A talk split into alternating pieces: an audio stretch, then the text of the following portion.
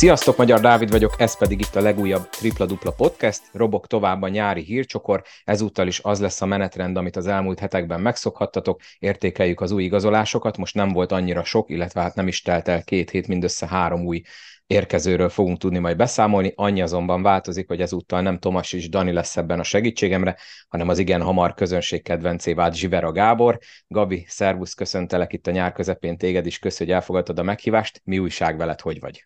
Sziasztok! Köszönöm szépen én is a meghívást. Örülök, hogy újra beszélgethetünk kicsit a hazai aktualitásokról.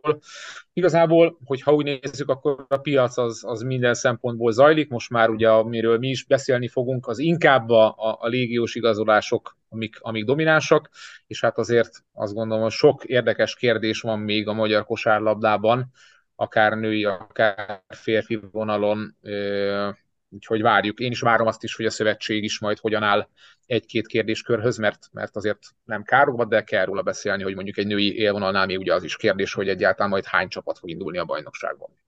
Így van, hát most konkrétan a női témához én nem tudok hozzászólni, a többiben egyetértünk. Még mielőtt belevágunk, annyit hagy mondjak el előjáróban, hogy a podcast második felében meghallgathatjátok a Somogyi Ádámmal készült beszélgetésemet. Ez nem most került rögzítésre, hanem még múlt héten, amikor a sajtónap volt a válogatottnál, akkor sikerült Ádival beszélni, ezt fogjátok a podcast második felében hallani. Illetve én azt mondom, hogy erre egy kicsit tekinthetünk úgy is, mint egy crossover epizód a feldobás és a tripla-dupla között, hiszen majd arról is szó lesz, hogy járt nálatok az elmúlt epizódban, ezt ö, nagyjából két nappal, három nappal ezelőtt tettétek ki, Gabi, a feldobásban Valério Bodon Vincent, akit ugye én is szerettem volna megszólaltatni, de egyetlen egy podcast szereplést vállalt el, ez pedig ti lettetek a nyertes, úgyhogy ö, arról is viszont én szeretnék majd beszélni, mert mindenképp hallgassa meg mindenki azt az epizódot, mert arról fogunk most beszélni, ami abban elhangzott, én egy kicsit ilyen háttérinfókra vagyok még kíváncsi, de erről majd később, úgyhogy szerintem akkor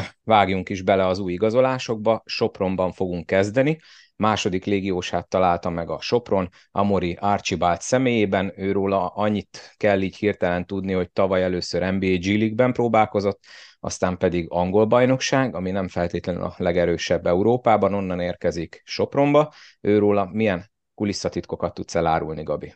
Igazából azért azt látni kell Sopronban, hogy ugye a keret építésével kapcsolatban van egy jó nagy kérdőjel, pont itt a mezőnyposztot vagy posztokat nézve, ez pont az említett Valério Bodon Vincentnek a, a, a léte vagy nem léte, ugye ez még nem tisztázódott a mai napig. Nyilvánvalóan ez az igazolás, ez olyan, hogy mondjam, úgy történt vagy történhetett meg, hogy már ugye az egyik hátvéd ö, ö, szerep, tehát az egyik hátvéd az már ugye megvolt, az egyik légiós hátvéd, lehet tudni a fiatalokat, de még nem lehet tudni azt, hogy Vincenttel egészen pontosan mi lesz. Azt ugye Pojbic Szabolcsék elmondták, hogy nagyon fontos volt az, hogy egy viszonylag magas, tehát nem, nem pici, nem száz kilencven centi alatti ö, hátvédet keresnek, kerestek, és olyat, aki azért tud irányítani, és van benne pont is. Ezzel kapcsolatban azért azt lehet mondani, hogy ezt a ezt a kört, ezt kipipálhatják, kipipálhatták. Ami szerintem érdekesség, hogy beszélni kell arról, hogy ugye egy fiatal edzőpáros fog majd foglalkozni ezzel a soproni csapattal, amiben alapból is nagyon sok fiatal tehetséges játékos van. Azt gondolom, hogy azért valószínűleg papíron erősebb csapatot fognak tudni építeni, mint mondjuk az előző évi budapesti Honvéd, de ott is volt egy olyan elv, hogy ha már sok a fiatal, illetve átcsoportos szinten még tapasztalatlanabb játékos, akkor úgy próbáltak melléjük légiósokat hozni, hogy ezek legyenek viszonylag, viszonylag fiatalok, tehát hogy egy korosztályba tartozók. Nyilván a másik, másik elv az tud lenni az, hogy effektíve rutinosabb, ilyen mentor, mentor típusú játékosokat hozzanak. Hát vele kapcsolatban itt inkább tartották a, a korosztályt, amennyire lehet, lehet tartani. Képességek tekintetében szerintem hogy mondjam, teljesen egy... Ha megnézzük azt, hogy ezeken a posztokon Sopronban milyen játékosok voltak az előző években is, hogyan futottak fel, hova értek a magyar bajnokság után, akkor azt gondolom, hogy teljes mértékben a sorba illő játékosról beszélünk. Mondtad, hogy a, a, az angol bajnokság hát nem feltétlenül olyan színvonalú, másodszorban pedig, ha játékstílusát nézzük, egy picit, picit másabb, mint a, a, a közép-európai vagy nyugat-európai élbajnokságok. Ebből a szempontból biztos, hogy majd az átállással nem is azt mondom, hogy küzdeni kell, vagy küzdködni kell, de, de nyilván a rendszerrel bele kell majd őt építeni. Én azt gondolom, hogy soproni szinten elsősorban nem az lesz a kérdés, hogy, hogy mondjam, a, a tehát, hogy milyen játékosokat választanak ki, hanem az, hogy, hogy ezeket a játékosokat tényleg a fiatal magyar edzőpáros hogyan tudja tényleg csapattá gyúrni, és, és hogyan lesz ebből egy eredményes csapat. Egyébként lehet akkor, hogy itt inkább a Sopron is úgy számol, hogy Vincentre inkább nem számítanak jövőre, mint hogy igen, már mint nem úgy értve, hogy nem akarják visszalátni, de megint így előre utalva arra, amit majd beszélünk, hogy volt nálatok a, a podcastetekben, azért nekem úgy tűnik, hogy arra van nagyobb esély, hogy nem lesz magyar bajnokságban következő szezontól, mint hogy igen. Igen, ez a reálisabb minden, minden szempontból, mondjuk. Na, ez a Vincent kérdés, ez abból a szempontból is egy nehéz kérdés, ha már Sopronról beszélünk, hogy nyilván, hogyha ő marad, és most nem a fiatal szabályról beszélek, meg amiatt beszélek erről, de egyértelmű, hogy még nagyobb szerepkört kell is neki adni, és még több döntést. Uh, én azt gondolom, hogy ez az igazolás, ez tényleg inkább azt vetíti előre, hogy, hogy valószínűleg már, már nem arra építenek, hogy ő marad jövőre a csapatnak. Na, mire építhetnek Szolnokon? Megvan az újabb légiósa az olajbányásznak, Dustin Thomas személyében, és ő is magas pozícióra érkezik, négyes pozícióra szerződtették, és amit írt róla az olajnak a honlapja az az, hogy az európai éveiben minden szezonban komoly pont és lepattanó átlagot produkált, tehát mennyire illik ő abba a vonalba, amit eddig képvisel az olaj, mert ugye tudjuk jól, hogy a magyarok maradtak, tehát ott egy viszonylag jó magyar magról lehet beszélni, és akkor úgy tűnik, hogy most próbálják ezt egyelőre ugye amerikaiakkal feltölteni ezt a keretet, és jobbára ugye érkezett kettő már a magasabb posztokra, meg egy alacsony posztos amerikai. Komoly kettősség az, amivel szerintem lehet tekinteni a szolnoki csapat építésre, olyan szempontból mondom a kettősséget, hogy persze maradt a magyar mag, hogy mondjam, látszólag ugyanabban a mederben folynak tovább, mint, mint Gáspár Potosnyikkal, de bárhonnan nézzük, az én véleményem az az, hogy, hogy ha az egész szezonról beszélünk, és nem arról, hogy mondjuk a rájátszásokban milyen eredményessége volt, vagy nem volt a, a, a csapatnak, azért mindig egy ilyen masszív csapat-csapat volt a szolnoki olajbányász a Potosnyik érában. Szerintem ehhez nem, nem férhet kétség. Az, hogy az az új szakmai vezetésnél is így lesz-e, az igazolásokat nézve egy pici kétségeim azért vannak, mert ezek nem feltétlenül ilyen profilú játékosok. Tehát, tehát nyilván jól mutat az a cé vében, hogy valakinek nem mint, hogy ez hátrány lenne, jó statisztikái vannak, de, de összességében a, az olajbányászban játszó légiósok az előző sok-sok évben nem azért voltak elsősorban jók a Potosnyikéra alatt, mert ők nem tudom, egyéni képességeiket tekintve valami nagyon komoly szintet ütöttek volna meg, persze sokan megütöttek komoly szintet, hanem azért, mert be lehetett őket illeszteni egy rendszerbe, fel tudták adni az egójuknak egy részét, viszont amikor kellett, mondom ezt még egyszer annak ellenére is, hogy az utolsó két rájátszás nem jött össze, de amikor kellett, akkor, akkor ö, tudták hozni azt a vezéri kvalitást, amit kellett. Szerintem nagyon, tehát az eddigi igazolások alapján nagyon más a, a csapatépítési elv, viszont hogyha két eddig megszerzett ö, játékosról beszélünk itt magas posztokon, akkor viszont azért azt kell mondanom, hogy, hogy ez az igazolás ö, azért tutibnak tűnik, vagy játékos kvalitás tekintetében egy előrelépésnek tűnik mindenképpen. Ö, úgyhogy ebből én arra következtetek, hogy a csapat játékát tekintve őt, őt egy első-első-második opciónak hozzák majd, ö, ami a támadást illeti. Na hát majd meglátjuk, az biztos, hogy valószínűleg komoly változás lesz a szolnoki játékban, erre nyilván majd ősszel választ kapunk, és az utolsó átigazolási hír, ami így a felvételig kiderült, az nem más, mint Fazekas Máté, aki Kecskemétről Kaposvárra szerződik, és ugye Fazekas Máté egy olyan fiatal magyar magasember, megint csak ugye magasemberről van szó, akiben szerintem még vannak rejtett tartalékok, mert ahogy ő indult annak idején az U tizenhatos, illetve az U tizennyolcas válogatottságával, és ugye néhányszor a, a felnőtt válogatottba is meghívta Ivkovics Sztoján, ahhoz képest én szerintem Kecskeméten nem hozta azt, amit feltétlenül vártak volna tőle, akár a kecskeméti szurkolók, akár úgy általában a magyar szurkolók. Szerinted ő neki ez a kaposvári váltás mennyire lehet előrelépés olyan szempontból, hogy kihozhatja magából azt, amit talán tényleg mindenki elvár tőle?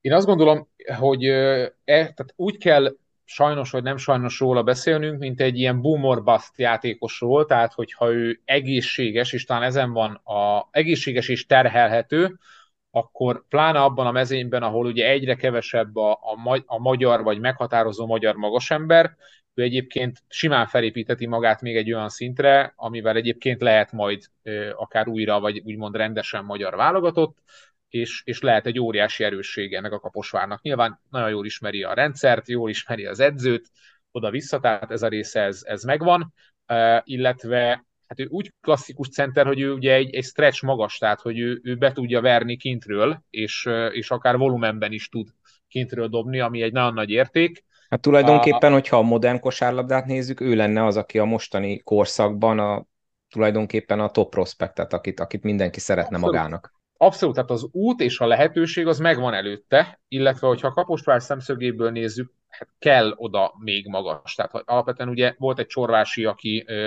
hát nem visszavonult, de az élvonalbeli játékot már abba hagyta, aki ugye szezon közbe került el, és ugye ott volt Heinlein Roland, aki most már majd más szerepkörben lesz a, a, a csapat körül. Tehát innentől kezdve neki kellett magyar magas ember mindenképpen, és azt gondolom, hogy a lehetőséget nézve kimaxolták ezt. Az már inkább kérdés, hogy itt az egészségügyi tényező az mennyire tud majd lenni Fazekas Máté oldalán. Igazából nagyon érdekes, hogyha megnézzük az ő Kecskeméten töltött időszakát, hogy sokszor egy nagyon jó játékosnak nézett egyébként ki, de ezt tudjuk, ez nem, nem titok, hogy, hogy nála itt azért az előző körülbelül három évben elsősorban egészségi kérdés volt az, hogy ő tud-e játszani, mennyit tud játszani, és hogyha játszik, akkor mennyire terhelhető. Hát reméljük, hogy ezzel nem lesz problémája, mert tényleg eléggé szűkösen vagyunk jó magyar magasemberből. Na nézzük, mi a helyzet a légiósokkal, ennyi volt az új igazolás, mondom, most erre a hétre nem jutott olyan sok hír. Amiről még nem tudunk, és hát, hogyha neked van valami kis háttérinfód, vagy olyan kis morzsád, amit itt elhinthetsz a podcastben, az Golomán Gyuri és Benke Szilárdnak a sorsa. Ők azok, akikről még nem tudjuk, hogy mi lesz velük. Valószínűleg mind a ketten szeretnének továbbra is külföldön maradni. Én is azt így a háttérben olyan információkat szereztem, hogy nyilván ez a prioritásuk, de ugye vészesen fogy az idő, azért most már augusztus eleje van, nagyon sok helyen elkezdődik, hát valószínűleg ott huszadika után a felkészülés. Róluk esetleg van-e valami háttérinfód, hogy mi a helyzet velük? Nagyon érdekes háttérinformációm nincsen, de annyival mindenképpen kiegészíteném, a, amit mondtál, hogy igen, én is így tudom, hogy, hogy egyértelműen az a cél mind a két játékosnál, hogy, hogy jegyzett külföldi ligában folytassák a pályafutásukat. Nyilván nem titok, sőt, ez nem kell benfentesnek se lennünk, hogy, hogy Magyarországra mindig jó körülményekkel jöhet ez a két játékos, hogyha éppen egészséges, ez nem lett kérdés, bárhogy is alakul éppen a magyar piac. Mondtad ezt, hogy ugye a légiósoknál vészesen fogy az idő, nagyon máshogy kell szerintem ezt nézni. Benke Sziszinek ugye az első nemzet, nem nemzetközi, hanem az első légiósként lejátszott szezonja volt ez. Egy nagyon jó kiegészítős játékosnak a, a, a szintjét, szerepkörét tudta hozni. Ez azt jelenti, hogy amikor hasonló szintű bajnokságok, hasonló szintű csapatai nézik akár a Sziszit, akár, akár más hasonló játékosokat, akkor hogyan nem, nem, nem erre a szerepkörre keresnek először játékost vagy játékosokat, tehát arra gondolok csak, hogy mondjuk neki megéri vagy megérheti úgy egyébként is kivárni ezen a piacon. Golomán Györgynek, aki ugye ráadásul magas ember, a modern trendeknek megfelelő magas, aki tud dobni kintről, tud egyegyezni, le is tudja ütni akár a labdát, és egy képzett magas játékosról beszélünk, komoly európai tapasztalattal már válogatott játékosként, hogy mondjam, ő, nem, ő szerintem nem tud hibázni, és mind a két játékos, meg nyilván a menedzsmentjeik is úgy állnak, vagy úgy állhatnak ehhez hozzá, hogy most miért ne érné meg kivárni, tehát hogyha ha hetek, esetleg egy-két hónap múlva sem találnak olyan, olyan lehetőséget, akkor még ugye haza valószínűleg mindig lehet jönni. Én nem feltétlenül várom azt, hogy, tehát a, a, pontos, pontosítok, tehát hogy a Golomán Gyurinál kilencvenkilenc százalékban biztos vagyok, hogy, hogy egy az eddiginél nem alacsonyabb, hanem legalább hasonló szintű bajnokságban hasonló szintű szerepkört fog tudni betölteni jövőre. Benke Sziszinek nagyon szurkolok, hogy, hogy tudja folytatni a, a, a nemzetközi pályafutását, és ott is inkább valószínű, hogy ez, ez össze fog jönni megfelelő körülményekkel, mint az, hogy nem. Akkor meggyőztél, és módosítom az álláspontomat. Most ugye lesznek az olimpiai selejtező mérkőzések, ami kvázi tétmeccsek itt augusztusban, akkor lehet, hogy még ez egy olyan periódus, amit nagyon figyelnek a scoutok is, meg ugye a, a nemzetközi csapatoknak a, a játékos igazolásért felelős emberei, szóval lehet, hogy még ez az, amire ők is várnak, hogy itt még akkor megmutatják magukat, és utána érkezhetnek ajánlatok, tehát akkor addig még mindenképp érdemes várni, amíg ezek lemennek, gondolom. Igen, igen, igen, igen, és azért ugye a hozzánk tartozó ügynökségnél is volt egy Somogyi Ádám féle külföldre igazolás, és ott is ugyanezek a, a, a körök voltak és mentek, hogy hogyha nemzetközi dolgokat nézzük, akkor, akkor sokkal fontosabb egy jó döntés, mint az, hogy ez gyorsan megtörténjen. Most az Ádámnak ilyen szempontból szerencséje volt, és ez hamarabb lement, de, de ott is például teljesen az volt a hozzáállás, hogyha esetleg kell eddig várni, akkor várunk eddig, annak érdekében, hogy, hogy legyen, legyen jó megoldás. Nem ez volt a forgatókönyv. Én azt gondolom, hogy, hogy mind a két srácnál bízhatunk benne, hogy, hogy jó helyre kerülnek.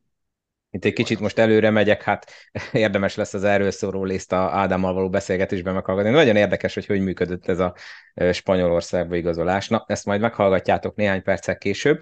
Amiről még akkor beszélni kell, az az, hogy az elején említetted, hogy majd kíváncsi leszel, hogy az em ká o es milyen konzekvenciákat von le erről a, az idényről, amiben még ugye a korosztályos Európa, illetve világbajnokságok zajlanak férfi-női vonalon is. Friss hír, illetve hát az előző podcast óta friss hír, hogy az u tizennyolcas válogatott végül a tizenegyedik helyen végzett. Ez sokkal jobban indult, mint az előző utánpótláskorú világesemények, de itt sem sikerült az, hogy a feljutásért versenyben legyen a csapat végül. Hosszabbításos győzelemmel zártunk Izland ellen, így lettünk tizenegyedikek, pont azt hiszem egy nappal vagy két nappal azelőtt, hogy utána meg a, a fiúk is megverték Izlandot egy felkészülési mérkőzésen Kecskeméten. Itt igazából, és akkor esetleg vegyük ide azt is, hogy nem sokára kezdődik most az, az u tizenhatos fiú válogatottnak az Európa-bajnoksága. Ott talán úgy néz ki, mintha az egy tényleg esélyes korosztály lenne arra, hogy harcolhasson az A-divízióba kerülésén, és akkor vegyük össze ezeket. Elmondhatod akár a korábbiról is a véleményedet, ha már itt vagy, Gabi, mert kíváncsi vagyok rá, de egyelőre inkább, elég, inkább félig üres a pohár, mint félig tele szerintem, hogyha az idei nyári ut- utánpótlás szereplést nézzük. Nagyon nehéz kérdés ez. Valahol, valahol meg kell fogni a témát. Én azért mondanék egy pár, pár kontrasztos dolgot. Mondtuk azt, hogy az u tizenhatos válogatott egyébként, hogyha megnézzük az eddigi felkészülési eredményeket is, ez alátámasztja, hogy egy potens korosztálynak tűnik, illetve én is azt mondom, hogy nyilván ezek a srácok tizenöt-tizenhat évesek, de hogy van legalább három olyan prospekt játékos ebben a, ebben a, a, a válogatottban, szerintem, akik, akik nem csak arról álmodhatnak most ebben a pillanatban, hogy magyar en bé egy á, amit nyilván nem könnyű elérni egyébként, hanem, hanem akár, akár felnőtt válogatottság, vagy, vagy nemzetközi karrier. Benne van a potenciájukban. Ez már szerintem egy jó dolog, hogy egy korosztályban, egy évjáratban, hogyha így nézzük, mondjuk van három ilyen játékosom. Mindig, hogyha felmerül ez, hogy most Magyarországon mi jó korosztály, mi nem jó korosztály, ezért nézni kell a nemzetközi vonulatot is, hogy éppen ott, ott ki erős, ki nem erős. Csak két érdekesség, a mai magyar válogatott vagy az utóbbi évek magyar válogatott sztárjai, tehát itt beszélünk Hanga Ádámról, beszélünk Vojvoda Dávidról, beszélünk ö, ö, Keller Ákosról, beszélünk Tóth Ádámról, korábban Tóth Gergőről, Supola Zoltánról, és még sorolhatnám, sorolhatnék jó pár nevet. Mondjuk ez a korosztály soha az életben nem volt úgy igazán közel a feljutáshoz utánpótlás tornákon. De beszéljünk a, a mostani ö, fiatal, vagy fiatalnak számító tehetségeinkről, Somogyi Ádámról, Valério Bodon Vincentről, Lukács Norbertről, Pallai Tamásról, a már említett uh, Fazekas Mátéról, és még egyébként mondhatnék itt is sok nevet.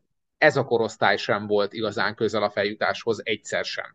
Tehát, hogy ezek erős korosztályok voltak, és már látszik az, hogy ezekből a játékosokból magyar szinten lesz is, vagy lett is komoly játékos, vagy akár felnőtt Európa-bajnokságokon tudtak ezekből többen, többen játszani és meghatározó szerepet hozni, de, de a kettő nem egyenlő azzal, hogy akkor, akkor hogy mondjam, az adott korosztály az nemzetközi szinten is erősnek számít. De az offolás után azért annyit mondanék, hogy, hogy úgy tűnik, hogy az u tizenhatos csapat egyébként nemzetközi szinten is erős. Nem nagyon szeretnék rájuk tenni fölösleges terhet, megnézhetjük a csoportot. A csoportból azt gondolom, hogy tovább lehet jutni. Tehát ez, ez, ez szerintem ezt a tizennyolcasoknál is mondtuk. Tehát á, más ott se tűnt olyan erősnek a, az a csoport. A tizennyolcasoknál inkább, inkább tehát más a tizen, nem, nem, nem bántani szeretnék semmit vagy senkit. Egyrészt a tizennyolcasok közül voltak komoly hiányzók. Nagyon komoly hiányzók voltak ebből a csapatból. Uh, nyilván, mint ahogy azt Stojan Ivkovics is el szokta mondani a felnőtt válogatott kapcsán, mindig az a válogatott, ami éppen a válogatott, tehát hogy értékeljük azt, ami, ami és aki volt. Szerintem ez a válogatott az ellenfeleket nézve összességében, én kimerem mondani, felül teljesített. Nagyon szimpatikus volt számomra egyébként Szarvas Gábor nyilatkozata és annak az önkritikája, tehát ez, szerintem ez rendben volt. Ami mindenképpen jó volt az u tizennyolcas válogatott kapcsán, hogy mindenki ellen, hogy mondjam, tehát kompetens volt, tehát hogy nem, nem, nem volt olyan, hogy olyan nemzet válogatottja ellen, akivel papíron hasonló szinten vagyunk, nem tudom, úgymond leégtünk volna. Nyilván a szlovákok elleni vereség az kellemetlen volt minden, minden szempontból. Ez a válogatott az elversenyzett ezen a, ezen, a, ezen a viadalon, és hozott jó eredményeket, meg volt benne egy-két olyan vereség is, ami nyilván nem tette jóvá a szájízt, de azt gondolom, hogy ebben a generációban, ebben a korosztályban, és így ezen az ebben, ebben a csapatban, hogy mondjam, ha, ha előre valaki ezt a helyezést mondja, akkor én azt mondom, hogy ez a realitás. Nyilván ez lehetett volna jobb is, hogyha nem úgy alakulnak a, az eredmények, lásd Montenegro, Szlovákia, eh, ahogy alakultak, de ez most már történelem. Az u tizenhatos az már, azt gondolom, egy, egy hogy mondjam, az, az él játékosait tekintve, az él tehetségeit tekintve, és mélységét tekintve is erő, egyértelműen erősebb korosztály és generáció, mint, mint ami az u tizennyolcas. Illetve azt is kell mondanom, hogy az ott szereplő szakmai stábnak a, a tagjai, most ez megint a fiatal, az relatív, itt most ugye Faragó Péterről beszélünk, aki már tavaly is vezette az u tizenhatos válogatottat. Ő nagyon régóta, nagyon szeretett volna egyébként utánpótlás válogatottnál dolgozni, tehát évek óta készül vagy készült erre. Beszélhetünk arról a Kárpáti Dánielről, aki Franciaországban szocializálódott, de most már jó pár éve a Vasasnál dolgozik utánpótlás, ugye Faragó Péter is az utánpótlás edzői karrierjének nagyobb részét, vagy az edzői karrierjének a nagyobbik részét azt ott csinálta végig, utána ugye Debrecenben dolgozott, most pedig majd Romániában fog, illetve ott van az a Sípos Péter, aki ugye a Budapesti Honvéd kiemelt akadémiájának tehetséges utánpótlás edzője, tehát a fiatalos lendület, kreativitás az ebben a stábban szerintem, szerintem megvan. Bízom benne, hogy a, az é bé is, é bé is ebből a szempontból jól fog elsülni. Szerintem ezeknek a srácoknak ez nem csak egy jó élmény lesz, nagyon egyszerűen megpróbálok megfogalmazni, szerintem érdekes, az minimum érdekes lesz nézni, hogy egy, egy kreatív, modern kosárlabdát játszó csapat, egy kreatív, modern kosárlabdát játszó csapatként hogyan fog szerepelni majd ez az együttes. Én azt gondolom, hogy, hogy bízhatunk abban az u tizenhatosok, ha nem is, nem tudom, feljutnak, de ott lesznek és küzdhetnek azért, hogy a, a, a dobogó, dobogó környékén tudjanak vége, végezni. Hát ezzel már ők lennének a legjobban teljesítők, és nagyon remélem, hogy ezzel nem jinxeltük el a szereplésüket, mert talán most voltunk a legpozitívabbak a, a, itt a podcastben, amikor éppen az utánpótláskorúakról van szó. Egyébként ugye Fofó volt nálatok, és beszélgettetek erről az utánpótlás témakörről, ott abból mennyi került kivágásra, mert ahogy éreztem, ott még szerintem órákat tudtatok volna erről beszélni, vagy annyi volt, amennyi kikerült, és ezt is megint csak mondom mindenkinek, hogy hallgassa meg, mert tulajdonképpen azt a témát veséztétek ki, amit én is szerettem volna itt a podcastben. Őszintén annyi volt, amennyit, tehát nem, nem volt belőle semmilyen lényeges vagy informatív dolog kivágva, meg majd szeretnénk is nyilván még a jövőben is tovább, tovább boncolgatni ezt a témát vele is és másokkal is. Kell, azt gondolom, hogy kell erről mindenképpen beszélni, meg, meg, meg hogy mondjam, képbe helyezni, de nekem egy gondolatom lenne itt a, a, az utánpótlás ebben való szereplése kapcsán. Az a baj, tehát nem baj, tehát, tehát gyakorlatilag itt most jelenleg a realitásról beszélünk. Tehát, hogy ezek a, ezek a válogatottak, ezek nem, nem tudom, leszerepeltek, meg, meg nem, nem váltották be a, a, az elvárást, meg az ahhoz fűződő reményeket, hanem egész egyszerűen azon a szinten teljesítettek, ahol az a csapat, az a korosztály, az az edzői stáb, a, az elvégzett nagyon sok éves munka, most nem az válogatott munkáról beszélek, hanem az utánpótlás, klasszik utánpótlásban elvégzett munka alapján reális volt szerepelni. Tehát, hogy nekem egyetlen olyan meccs sem volt, bármelyik korosztályról beszélünk, és bármelyik versenyről, ahol, ahol úgy összességében az lett volna az érzésem, hogy nem tudom, képviselünk egyénileg és kvalitásban valamilyen szintet, és ehhez képest leszerepelünk. Sőt, ha már mondjuk az u tizenkilencről beszélgetünk, ami egy kicsit régebben volt, de mi rendeztük Magyarországon, akkor, akkor, akkor, akkor nem. Tehát egyszerűen, és nem azért, mert én pozitív akarok lenni, de az, hogy mondjuk euh, Argentinát meg tudtuk verni például, az egy, az egy fantasztikus siker volt, és nagyobb siker volt, hogy mondjuk egy argentin csapatot meg tudtunk verni akár tényleg egy meccsen is, mint az, hogy nem tudom, Madagaszkártól kikaptunk. Mert hogyha megnéztük azt, hogy mondjuk Madagaszkár csapatában milyen tehetségű és potenciálú játékosok vannak meg a miénkben, és nem bőrszínnel, meg nem kontinenssel, meg nem, nem egyébbel foglalkozunk, akkor egész egyszerűen azt lehetett mondani, hogy, hogy kvalitásosabb vagy potensebb játékosokból állt az a csapat, és, és alapvetően azért tudtunk velük jó meccset játszani, mert csapatként, meg, meg taktikailag jobban össze voltunk rakva, mint ők. Igen, ott azt beszéltük, hogy annak idején igazából inkább az volt szerintem a baj, hogy mivel a két vereség volt a végén, a laikusnak egy gyengének tűnő Madagaszkár meg Libanon ellen, közben meg ugye tudjuk, hogy ez nem így van, inkább lehet, hogy ez volt a baj, ezért lett negatív az összkép, mert egyébként elején a két győzelem, ami meg totál meglepetés volt, az meg ugye mennyire kellemes érzés volt, tehát ott az első hétben mennyire pozitív volt mindenki. Na, mindegy, uh, utolsó téma. Ugye itt Valério Bodon Vincent. Én is szerettem volna vele beszélni erről az en bé á Summer League kalandról, stb., de ahogy az elején mondtam, egy podcast szereplést vállalt el, és hozzátok ment a feldobásba, és mivel azt szeretném, hogy mindenki, akit ez a téma érdekel, és nem tudja, nem tudta eddig, hogy nálatok volt, mindenképp hallgassa meg a erről szóló részt, Feldobás Podcast, nyolcadik epizód, ugye? Jól mondom a számot? Kilencedik, de igen. Bocsánat, köszönjük. bocsánat, múltkor is elrontottam, oké, okay, kilencedik epizód, és nagyon sok mindent mesél Vincent, úgyhogy nem is akarok arról a részről beszélni, hanem ez, hogy ő kijutott oda, és meg tudta magát, igaz, csak egy mérkőzésen, de meg tudta magát mutatni a Summer League-ben. Ez így annak, aki nincsen ezzel képben, mesél már el légy szél röviden, hogy ez mekkora nagy szó, mert én szerintem ez olyan, hogy tehát oké, okay, cikkeztek róla, volt a Nemzeti Sportban róla szó, meg minden, de tulajdonképpen azért ez, ez, ez kb. Kosárlabdában majdnem akkora szintű dolog, mint mondjuk most Szoboszlai Dominiknek a Liverpoolba igazolása, én szerintem. Abszolút egyetértek a felvetéssel, tehát hogy ez egy nagyon, nagyon különleges dolog, egy nagyon különleges lehetőség, és hogyha már a podcastről beszélünk, azért is érdemes szerintem meghallgatni, mert ott ő, illetve az ügynöke Szabó Levente elmesélik részletesen azt, hogy ez mennyire nehéz volt. A, a kalandos az volt. Nem elég jó jelző igen, erre, mennyire, hogy mennyire kalandos út volt, igen. Kalandított oda, hogy játszatott, játszatott Summer League mérkőzést, hanem, hanem többszörösen handicapes volt a, a, a, a sztori abból a szempontból, hogy mennyi mennyi olyan, nem tudom, nehéz helyzeten kellett magukat túlverekedni, vagy neki magát túlverekedni, aminél egyáltalán ez szóba jöhetett.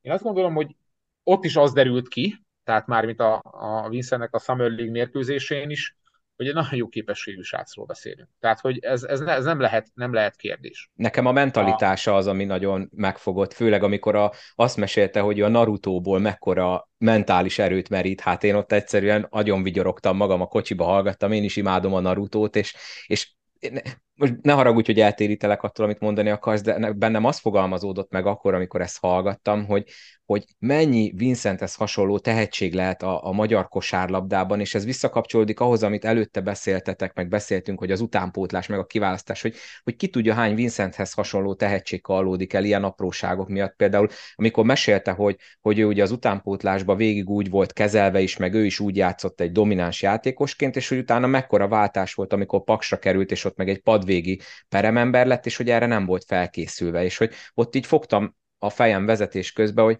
hogy, hogy erre miért nem készítik fel őket az utánpótlásba, mert oké, okay, hogy ott sztár vagy, de már csak az eddigi statisztika is azt mutatja, hogy aki ott sztár, az nem lesz rögtön sztár a felnőttbe.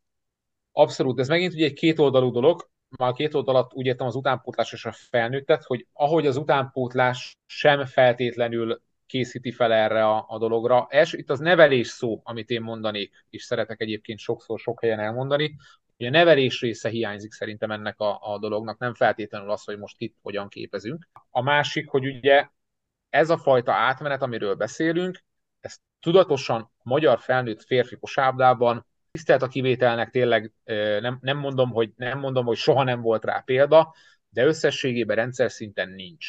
Tehát az, hogy ma egy, főleg egy mezőnyjátékos, akinek a labdával a kezében döntéseket kell hozni, vinni kell, vinni kell a hátán egy csapatot, az gyakorlatilag itthon nem, nem, tehát inkább a véletlennek köszönhetően juthat el oda, ahová mondjuk a Vincent eljutott, vagy mondjuk, ha már beszéltünk a Somogyi Ádiról, akkor ahová Somogyi Ádi eljutott. A véletlen alatt azt értem, hogy a, a csapatok vagy a, vagy a klubok, hogy mondjam, lehetőség megadása és, és tolásra, és most itt tényleg általánosságban beszélek, mint arról, hogy azt mondanák, hogy hú, akkor van egy Vincent szintű tehetségünk, aki tizenhét nyolc kilenc húsz éves, és annak megfelelően szépen adagolva, felépítve úgy raknánk rá terhet, nyomást, és adnánk neki lehetőséget, hogy egyáltalán ez, ez tehát ki, ki, ki tudjon bontakozni ezen a szinten. Tehát erre sajnos nem alkalmas okosább a közegünk szerintem. Ez, az, amit, ez a rész az, amit a, a szerbek meg a szerb iskola ezerszer jobban csinál? A lényegre, mert nem csak hogy a szerb iskola meg a délszláv iskola, csak az a, tehát ezt nagyjából minden iskola jobban csinálja, mint mi, és nem akarok tényleg túlzásokba esni, de kultúra, tehát kultúra és know-how hiány van szerintem ezzel kapcsolatban továbbra is, tehát arról beszélünk és arról beszéltünk, hogy mi szerintem sem a zsenialitás értelemben kiemelkedően tehetséges gyerekeket vagy fiatalokat nem, nem tudjuk menedzselni, vagy nem tudjuk, nem tudjuk felépíteni, beépíteni, sem pedig a fizikai értelemben vett, vett ilyen freak játékosokat, és, és a nagy részük a sajnos elkallódik. Aki meg nem kallódik el, ha azoknak a történeteit halljuk, azok tényleg nem bántva senkit, de sokszor inkább a, a, a véletleneknek, extrém kitartásnak, konokságnak és egyébnek köszönhető, nem annak, hogy adott klub vagy adott klubok ezeket a játékosokat tudatosan az ő kihívási szintüknek megfelelően step by step fel, fel tudnák, vagy fel tudták volna építeni.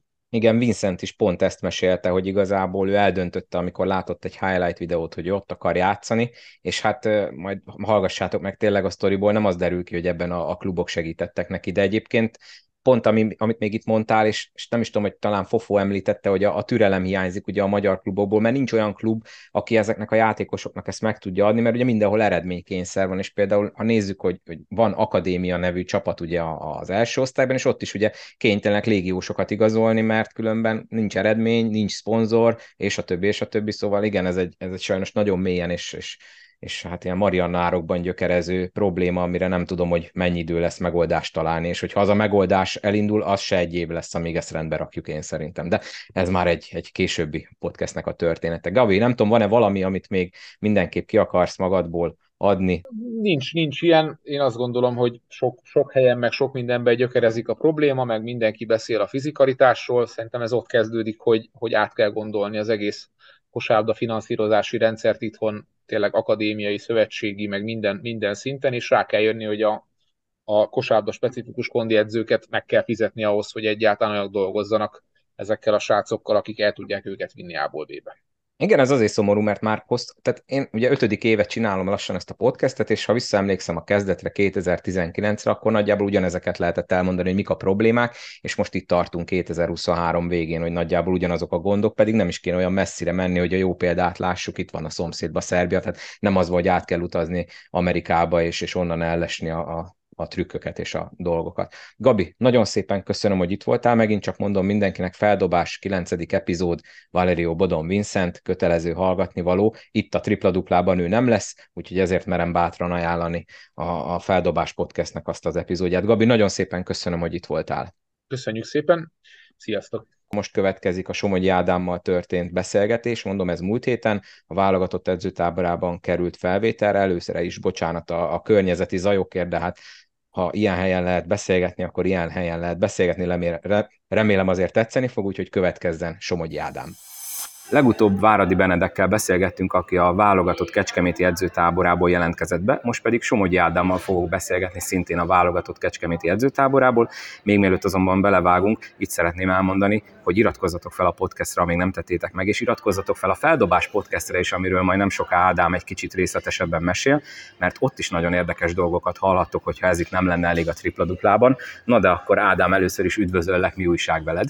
Köszönöm szépen, hogy meghívtál ebbe a szuper podcast sorozatodba, köszöntöm én is a kedves hallgatókat, és jól vagyok, köszönöm, most zajlik ugye az olimpiai előselejtezőkre a felkészülésünk, úgyhogy itt vagyunk Kecskeméten a válogatott bázisában. Nem tudom, emlékszel, egyszer már becsekkoltál telefonon még szerintem, hát tavaly vagy tavaly előtti nyáron, de most először beszélünk így személyesen, és ha én már így beharangoztam a feldobást, akkor szerintem kezdjük is ezzel, mielőtt rátérünk a többi témára. Nyilván konkurenciát nem szerencsés reklámozni, de aki már esetleg hallgatta a feldobást, talán pont az első részben a podcast partnered, Zsivera Gábor elmondta, hogy nem konkurencia, hanem inkább kiegészítés, és hogyha belehallgattok majd az epizódokba, akkor ezt látjátok, hogy ez tökéletesen igaz, hiszen milyen témákkal foglalkoztok a feldobásban? Abszolút, ugye nem is gondolom én se, hogy konkurenciák lennénk, inkább, hogy említetted, kiegészítés, illetve talán partnerek is, ha lehet így mondani, ilyen partnerpodcastet, mert mi igazából a, hogy mondjam, a magyar kosárlabdáért kezdtük el a az egész podcastnak a gyártását, azért, hogy a magyar kosárlabda és az emberek, tehát amellett, hogy érdekes részletekben nyerhetnek betekintést az emberek, emellett szeretnénk minél több hasznos olyan információval is szolgálni, amik akár a magyar fiatalok, a magyar fiatal kosarasok karrierjére pozitívan hathatnak, illetve a magyar kosárlabda közösségnek egy kis, egy kis útravaló csemegével szeretnénk mindig készülni. Igen, ebbe beletartozik például a nemzetközi kosár is, mert ugye volt en bé ével foglalkozó is, mert amikor elindítottátok, akkor még azt hiszem pont a rájátszás közepén tartottunk? Így van, igen. Tehát nagyon sok en bé ével is foglalkoztunk, ameddig ugye tartott az en bé é szezon, ez most a nyár alatt kicsit ugye háttérbe szorul, de hogy majd indul újra november környéken az en bé é szezon, ugyanúgy en bé ével is foglalkozunk, illetve európai kosárlabdával is. Na és akkor beszéljünk egy nagyon picit az előző epizódról, mert lenyúltátok azt az ötletet, amit én már legalább három adásban elmondtam, hogy majd a, az utánpótlásról ejtünk egy kis szót, és Forrai Gábor fofó volt a vendégetek. Egy kicsit promózzuk be, ez azt hiszem a hetedik vagy a nyolcadik epizód volt. Szerintem ez a nyolcadik. Akkor a nyolcadik, ezt mindenképp hallgassátok meg, mert mivel ez elkészült, én nem fogom még egyszer ugyanezt megcsinálni, mert kb. Pont arról van szó, amit én elterveztem, hogy mi a baj, vagy mi a helyzet a magyar utánpótlással, csak egy nagyon rövid kis tartalomajánlót, hogy már légy hallgatóknak, és akkor csekkoljátok a Feldobás podcastnek a nyolcadik epizódját. Így van, lényegében Fofó beszélt a, a nyári európai, illetve világbajnokságokról, megemlítette a, hogy mondjam, a nagy általánosságban összefoglalható problémáit, illetve előrelépési lehetőségeit a magyar kosárlabdának, már mondhatni U tizenegy U tizenkettőtől, hogy, hogy az egész hogy van felépítve, tehát nem U tizennyolc vagy U húszban keletkezik ennek a problémának a gyökere, de részletesebben nem is akarok többet mondani, mert tényleg hallgassátok meg, hogyha, hogyha érdekelt titeket, nagyon érdekes és szórakoztató részlet szerintem. És bár tényleg nagyon mélyen belementünk a témába, én úgy érzem, és beszéltünk is Fofóval, hogy még sokkal jobban át lehetne rágni az egész témát, és még mélyebben bele lehetne menni, és nagyon sok kivesézet, kivesézetlen téma is volt, amit, amit ugye nem érintettünk, úgyhogy ettől függetlenül szerintem akár ti is, vagy bárki erről bőven tud beszélni, Fofóval, vagy, vagy mással. Igen, majd lehet, hogy később akkor visszatérünk rá, mert ugye most is még most zajlik egy U tizennyolcas é bé, ugye, ahol most friss hír, hogy nem sikerült sajnos a, a feljutásért vívandó negyed döntőbe tovább jutni, de legalább egy kicsit úgy néz ki, mintha jobb lenne a, az eredménylista, mint az előzőeken volt. Úgyhogy mindenképp hallgassátok meg ezt az epizódot, na, mert még akkor, akkor mi meg beszéljünk most a, a te helyzetedről, és akkor kezdjük a frissebb élményekkel. Ugye mész a spanyol á cé bé ligába ősztől, ez először is gratulálok. Mennyire volt ez neked nagy vágyad? Ugye tudjuk, hogy te Spanyolországban már voltál korábban, ott nevelkedtél, hogyha mondhatjuk így. Ez volt az elsődleges cél, vagy az volt csak, hogy mindenképp külföld? Köszönöm a gratulációt. Ahogy említettem, én már három évet töltöttem kint Spanyolországban, utánpótlásban, illetve harmadosztályban, illetve a Burgosnál is volt szerencsém eltölteni egy, egy előszezont, úgyhogy ismertlő már nem fog érinteni ez a, ez a közeg és ez a, az atmoszféra, ami ott fog rám várni, de külföldi topbajnokságot céloztunk meg, hogy ott, ott legyen lehetőségem csapattal lenni és, és készülni és játszani. Ez ugye hál' Istennek összejött az Andorra csapatával, nyilván egy óriási szintlépés lesz, tehát Európa mondhatni legerősebb bajnokságában nem, nem ugyanolyan elvárások, illetve sebesség és intenzitás van, mint akár a magyar bajnokságban, de, de állok elébe a kihívásnak. Az, hogy ugye az Andorra most újonc, attól függetlenül ugye spanyol bajnokság, játszani fogsz Real Madrid ellen, Barcelona, stb. Mik voltak a, a B meg C opciók? Ugye mondtad, hogy top bajnokság, gondolom nem csak ez az egy megkeresés volt, aztán meg majd beszélünk arról, hogy mire mellett döntöttél, bár jól sejtem a két év, hogy ugye ők két éves szerződést kínáltak, ami annyira nem sűrűn fordul elő még az európai topbajnokságokban sem. Igen, nyilván, tehát amellett, hogy ugye Európa legerősebb bajnokság, amellett még az is az Andorra mellett szólt, hogy, hogy ugye, ahogy említetted, feljutók voltak, tehát szerintem eszméletlen bombaerős kerettel fogunk nekilátni a bajnokságnak, ugyanakkor nyilván nem egy Real Madrid vagy Valencia szintű keretünk lesz, ami talán nagyobb lehetőséget kínál nekem, hogy játékpercekhez, játékpercekhez jussak. Volt még egy megkeresésem, tudtam, a Litvániából, egy klubtól, illetve még a német bajnokságot lőttük be itt célnak, de, de ez volt a, ez volt a legcsábítóbb ajánlat.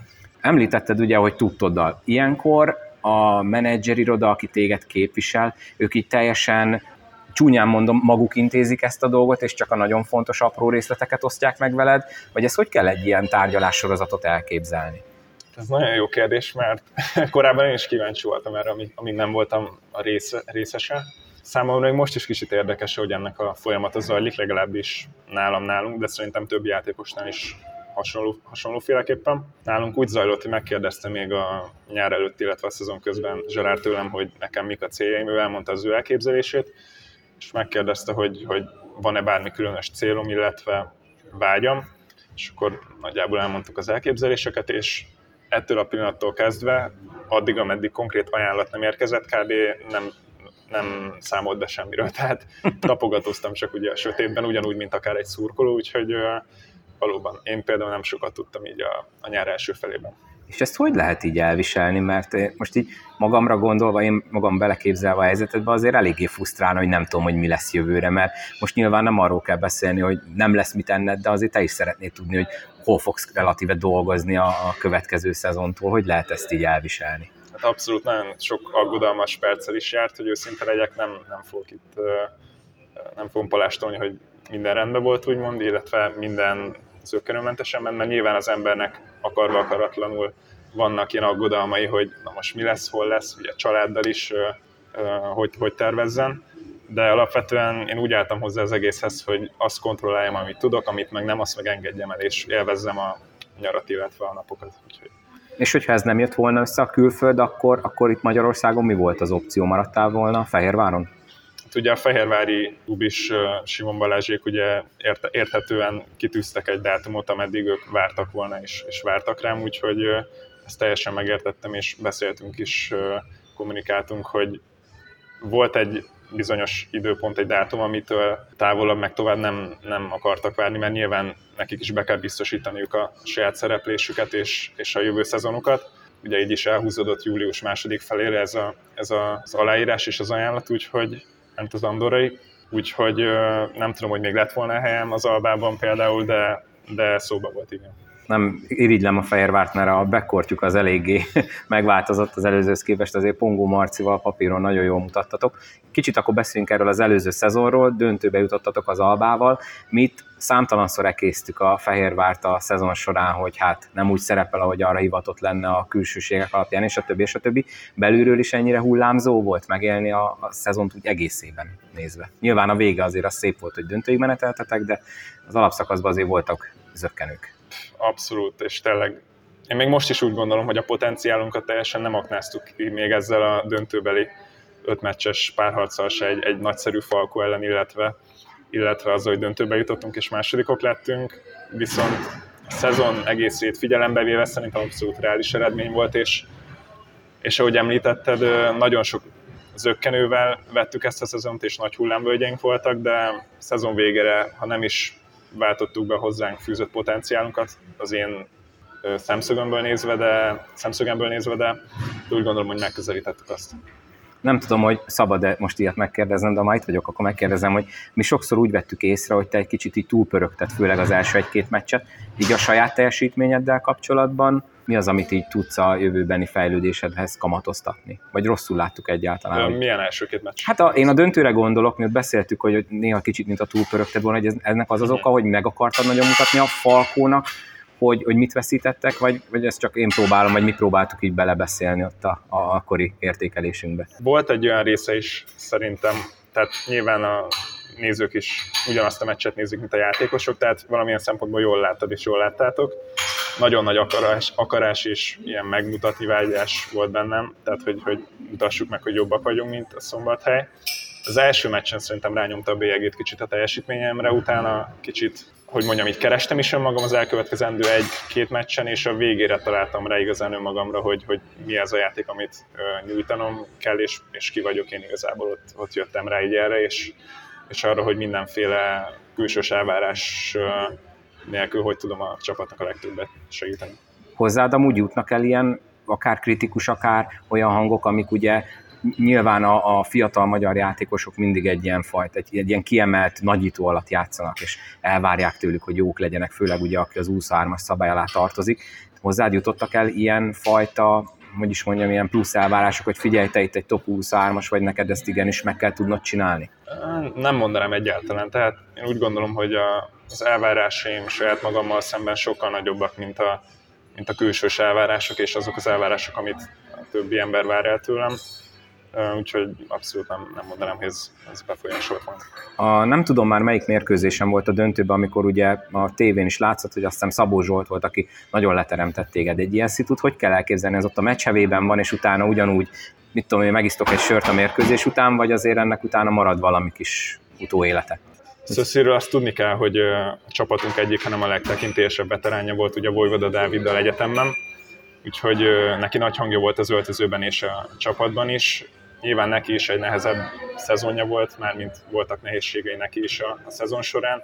Nyilván nyerni akart ő is, én is nyerni akartunk, és sokszor ez az emberből, főleg az ilyen vokális vezérekből olyan dolgokat is kihozhat, amik, amiket egyébként nem biztos, hogy, hogy ott abban a percben meg kellett volna csinálni az embernek, de úgy gondolom, hogy ez abszolút nem befolyásolt semmit utána, mert ugyanúgy, ugyanolyan jóba voltunk, és ugyanúgy egy cél lebegett a szemünk előtt, úgyhogy Úgyhogy uh, tudtam én is, hogy, hogy ez is csak azért volt, mert nyerni akart, és máshogy látott egy dolgot, tehát ez, ez nem befolyásolt ilyen szempontból semmit. És... Ne, nem vagy egy ilyen sértődős típus amúgy sem. Ó, dehogy is, tehát inkább de... ez legyen, mint az, hogy beleszarik mindenki, és ugye nem, ö, nem érdekli az egész, hanem inkább szemtől szembe mondjuk meg egymásnak, még hogyha ilyen hangnemben is a...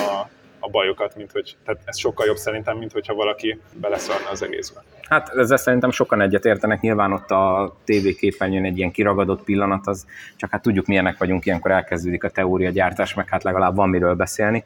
Edzőváltás, ugye szezon közben volt nálatok egy váltás, ezt egy játékos miként éli meg belülről, amikor szezon közben történik csere? Hát nyilván nem a legideálisabb eset, hogy, hogy pont a szezon talán közepénél felénél lecserélik, leváltják az edzőt, de nekünk szerintem ez egy óriási nagy löketet adott, nem csak szerintem, hanem így is volt. Tehát Szolnár mesterrel szerintem nagyon hát elfajultak ott a dolgok a szezon közepe fele, tehát elvesztette a csapat felett az irányítást, és... Bocs, hogy közben, ez ilyenkor miért van? Mert ugye ezt mindig leírják, meg mondják, hogy, hogy már elveszítette az öltözőt. Ezt akár az en bé á-be, Euróligában, bárhol elmondhatjuk, meg fociban is. Ez ilyenkor hogy csapódik le? Hogy kell ezt elképzelni? Hogy szó szerint az van, hogy hogy tényleg csak főnökbeosztott viszony, de amúgy csak azért csináljátok, mert muszáj, így ilyen szempontból veszíti el az öltözőt, vagy ezt hogy kell elképzelni?